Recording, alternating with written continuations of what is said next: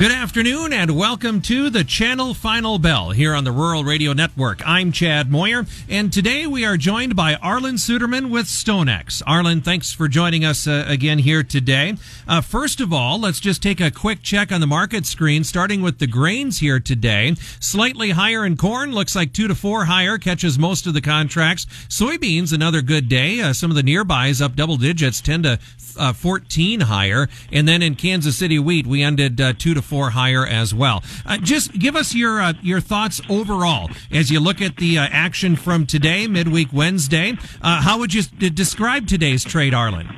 Well, it's kind of choppy and mixed, but finished on a relatively positive note. And uh, from a farmer standpoint, I'll certainly take that. Um, I think energy was probably lead, the leader here. We saw soybeans try to uh, see some follow through buying, stumbled a little bit, was unable to do so, and, and then came back and, and finished the day solid enough with some good gains of and some new highs there. So that was generally positive. Corn and wheat, while they were positive, we were still really kind of in the same trading ranges that we've been into for some time now. All right. You mentioned energy. Maybe we'll start with there as one of the outside influences. What's going on with energy? Uh, was there anything from uh, EIA or anything like that that uh, uh kind of gave us direction? Well, from energy standpoint, it's pretty much all about the Middle East right now. Uh, as tensions are really escalating, President Biden is over in Israel right now. That the first half of his trip was going to be in Israel. The second half was going to be a meeting with some Arab leaders and that has been canceled uh, because of we had an explosion, a major explosion at a, at a, at a hospital in the Gaza Strip that killed hundreds of Palestinians, and there's also been some unconfirmed reports of uh, maybe a mosque and a school hit as well. And so tensions are really escalating fast right now. That is raising the risks for energy, particularly from the region, both natural gas and crude oil. And so the energy markets are adding some risk premium. That then provides some spillover effect for those grains that are involved with the biofuel. The assumption being if we do see a significant rise in, in energy prices, that demand for biofuels will go up. And so that provides some support for corn and soybeans. All right. Uh, maybe one other thing on the energy. I, I noticed uh, ethanol numbers came out here earlier today. Ethanol production expanded by 3.1%, uh, while, while stocks continue to go down. They were down almost uh, 2%. So looks like there's some demand, uh, looks like some crush demand there, huh? Yeah, absolutely. Now that we're getting the fresh new crop corn in, we're seeing ethanol plants take advantage of that and increasing the output that we're getting um, increasing demand for corn. I think ethanol demand for corn over the coming year is probably going to be one of the solid components. If you look at the three-legged chair that is corn demand, we look at ethanol demand, we look at feed demand, and we look at exports. Feed demand we know is going to be soft because of the lack of cattle to feed. Those cattle numbers are down and they're going to be down for probably for several years. Um, uh, but uh, exports are also weak, very weak, in fact, and uh, that's going to be down. So at least ethanol is one of the bright spots right now. Maybe not seeing a significant increase, but good and solid and hanging in there. All right.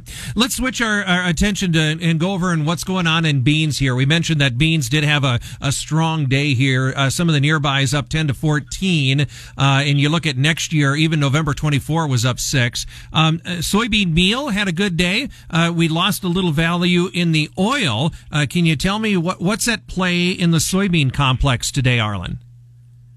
Yeah, there's a lot of different factors at play there. You start off with a crop report last week who showed, you know, tighter stocks than what was anticipated. USDA cutting yield by more than expected. And when you look at the history of USDA, when it cuts its soybean yield um, in both September and October, it's done that six times in the last 30 years. Uh, out of those six times, it cut it again in November, five of those six times by an average of a half bushel. So the expectation is the supply is going to get even smaller going forward. So then you look at the demand side of it. We did get some good buying in meal here over the last couple of days. Uh, meal prices had been in decline for quite some time, and we found an area where we're finally picking up some good demand, and that's providing some support for soybeans. And uh, so soybeans uh, are rallying. Some of it's technical in nature as well. That lead November contract has really been trying to push through the $13 mark. And for the January contract, that's the 1320 level. We probed through it, closed back below it, and then probed back through it and closed above it now. And so we're getting some some strength there, technical strength. It's not real convincing overall, um, but it does certainly look positive from a sta- from a price standpoint, being able to try to sustain some momentum. That's difficult to do during harvest time when you're having new new crop supplies hit the market. Uh, we are anticipating that uh, uh, we are seeing some planting delays in Brazil provide a little bit of support. That may be shifting a little Chinese business to us. excuse me, because of the delays in Brazil, that's giving a little bit more of a premium to the front end of the curve, giving us a price inversion there. And that's making U.S. soybeans a little bit cheaper and inviting a little bit more Chinese buying. All right. Arlan Suderman from StoneX, our guest on today's channel Final Bell here on the Rural Radio Network. Uh, coming up in our second half, I, I have a couple of other thoughts on uh, beans that I'd like you to talk about. We're going to talk about small grains as well and uh, see what uh, is going on in livestock as well. There's also a number of other outside influences that we want to talk about. We talked about uh, energy. That was one of the things. Uh, interest rates, treasury yields. What sort of an impact is that having on the grain trade. Stay tuned. That and more is coming up in the second half of the channel Final Bell here on the Rural Radio Network. KRVN. Welcome back to the channel Final Bell here on the Rural Radio Network. I'm Chad Moyer, again by uh, joined by Arlan Suderman from StoneX. Just wrapping up on soybeans. Um, as the beans do come uh, off of the harvest, uh, what do you think is having the bigger influence to our local prices? Is it uh, you know the the strong crush that we've been talking about for a while? Uh, what about uh, the shipping and the export opportunities out of the U.S.? What what does that dynamic look like right now? Well, the bottom line comes down to the bottom line. The bottom line of the balance sheet is ending stocks, projected ending stocks going forward. You have three components of that. You have supply, you have domestic demand, and you have export demand. Supply is getting shorter. Is it small enough to justify rationing demand with higher prices? That's a question to be answered yet. On the domestic demand, we know that that is solid and that is increasing for soybeans.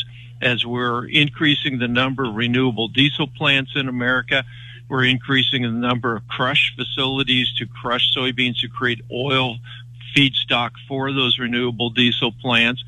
So that's increasing domestic demand. Those investors want to see a payback on that investment. Exports is where the real question mark is a lot is hinging on what happens in Brazil with the start of their new growing season, which will impact Chinese buying decisions and whether they buy from Brazil or buy from the United States. We could see a, a bullish export story or we could see a very bearish export story. That's yet to be determined. That will impact that bottom line. And I think we'll learn a lot over the next few weeks.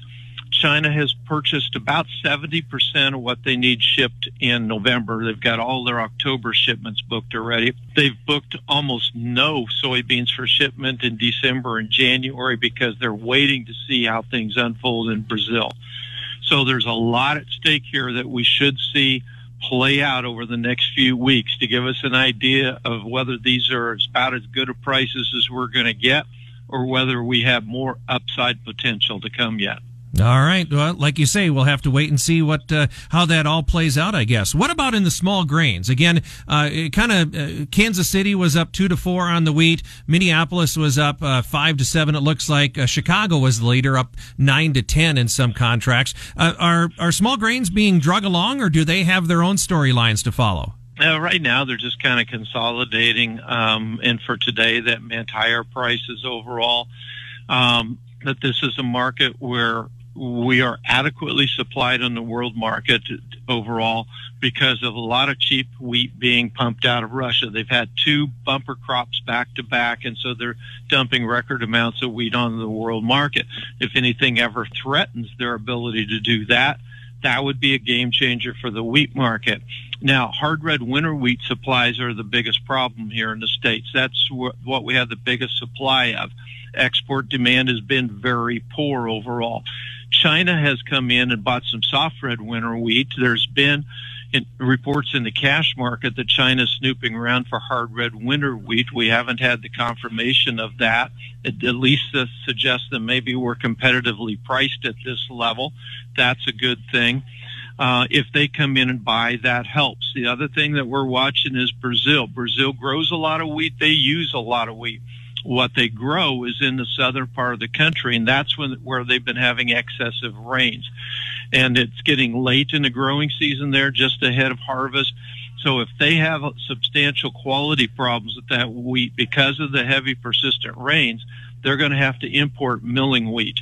They normally would start with importing from Argentina, but Argentina has a very shortened, drought shortened crop. So if they have to significantly increase their imports, that would mean probably U.S. hard red winter wheat. So if we get Brazil and China both coming in for hard red winter wheat, that could change the game kind of on the hard red winter wheat picture. That's a big if right now, but that's something that's a real possibility.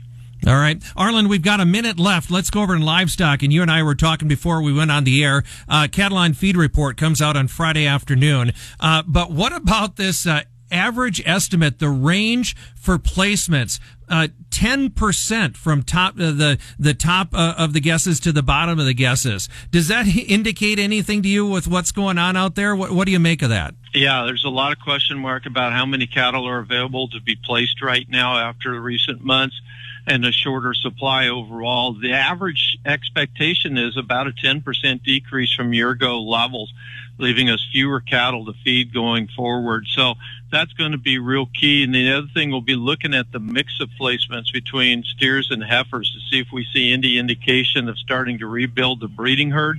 We don't think so because of the weather patterns still not conducive to that that's going to be the key is when does that rebuilding start because that'll tighten us up in supplies even more. All right. As we wrap up here, how do folks get a hold of you? How do they how can they follow along with what you do? Stonex.com or follow me on X, formerly Twitter. Uh, my handle is Arlan, A-R-L-A-N, F-F-101. Thank you for joining us today. Arlan Suderman from StoneX, our guest on today's Final Bell. A reminder, trading of commodity futures does involve substantial risk of loss, may not be suitable for all investors. That is today's Channel Final Bell. It's brought to you by Channel and your local dealers. Here on the Rural Radio Network, Chad Moyer reporting.